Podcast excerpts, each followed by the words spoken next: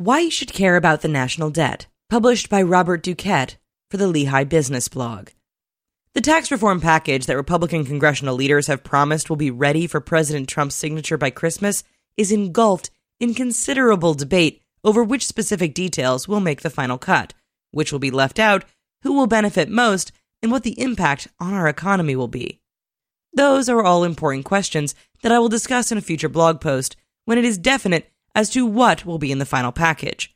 The one thing that seems clear is that whatever plan is approved will add at least another $1.5 trillion to the national debt over the next decade. That figure comes from the bipartisan Joint Committee on Taxation, which scored the proposals and arrived at its estimate based on $5.5 trillion in tax cuts and $4 trillion in offsets.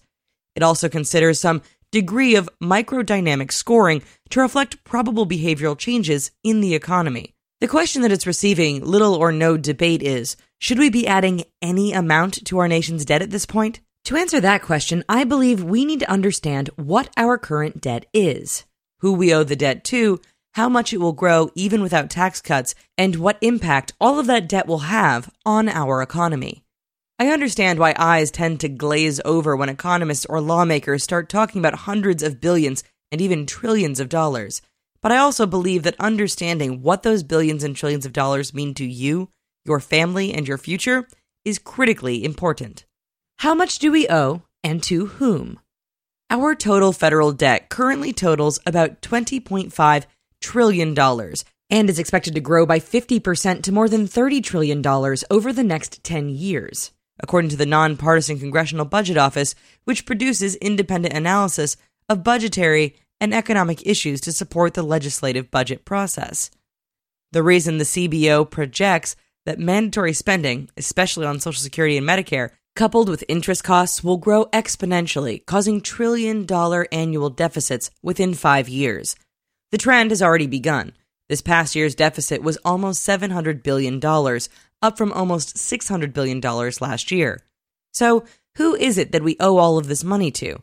Approximately 5.6 trillion of our total federal debt is owed, quote, to ourselves, i.e., to various federal programs, $3 trillion to our entitlement trust funds, and about $2.5 trillion to government retirees and other programs. That makes our true public debt portion about $14.5 trillion. About a third of our debt, $6.3 trillion, is owed to foreign shareholders, with $1.2 trillion of it owed to each China and Japan, a quarter trillion each to the Cayman Islands and Switzerland, and $100 billion to Russia, just for full disclosure. The rest of the total public debt, about $8 trillion, is held by U.S. households, pensions, corporate America, and various other institutional investors. How much debt is too much? Gross domestic product, or GDP, is the value of the goods and services produced by the nation's economy, less the value of the goods and services used up in production. It is the primary measure of economic growth. The question then is whether our economy is large enough to sustain this level of accumulating debt, which comes down to whether we are able to service the debt without crowding out our other national spending needs and private capital investment. Alternatively, although worse, would we have to print money and cause hyperinflation?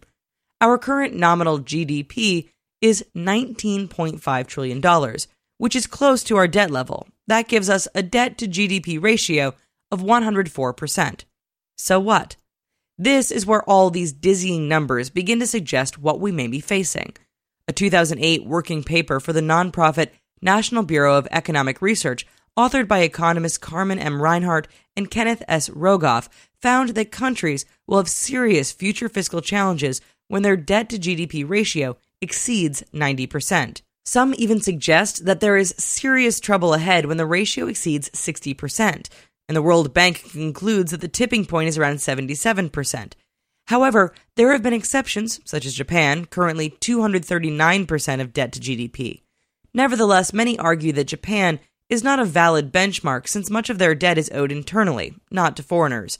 Not to mention, it has contributed to their stagnation of 0% growth over the past 20 years.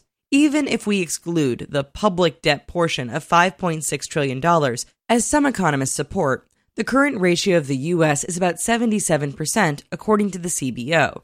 However, why should that amount be excluded? After all, as long as America's retirees are led to believe their retiree trust funds owe them their promised retirement and healthcare benefits, are those obligations not real? The point is that if the retiree funds were to be consolidated into the overall federal balance sheets on the basis that we owe that amount to ourselves, of course, mathematically, the liability would disappear.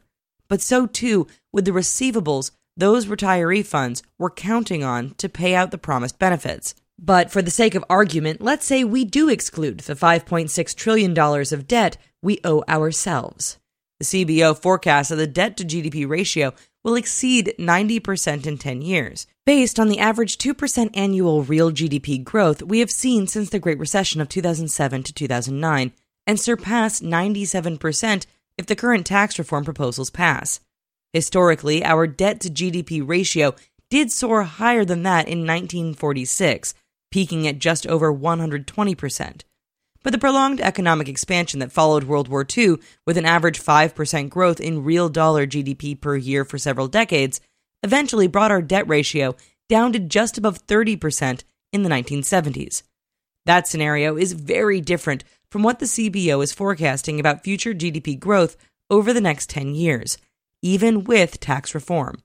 Furthermore, interest costs on our federal debt currently at 6% of federal spending at an average 1.5% interest rate of the debt, is forecast to triple over the next 10 years due to increasing interest rates, as well as the $10 trillion forecasted increase in debt. This will inevitably put pressure on raising taxes or cutting other areas of federal spending. What role do Social Security and Medicare play in the national debt? One of the biggest challenges we face is our future federal obligations for Social Security, disability, and Medicare. According to the most recent Medicare Trustees Report, on page 212, the combined obligations of those funds to cover everyone alive today, as well as those who will be born over the next 75 years, is a staggering $50 trillion. And that amount is after discounting to today's dollar value, i.e., present value, and it is also after factoring in all of the payroll taxes scheduled to be paid in. The bottom line is the trustees' project that the assets of the trust funds for all three programs will be depleted within about 15 years. The problem is pretty simple. We are living longer than the actuaries who pegged the payroll tax rate had planned on when these programs began, and there are fewer contributing workers as a multiple of the number of retirees.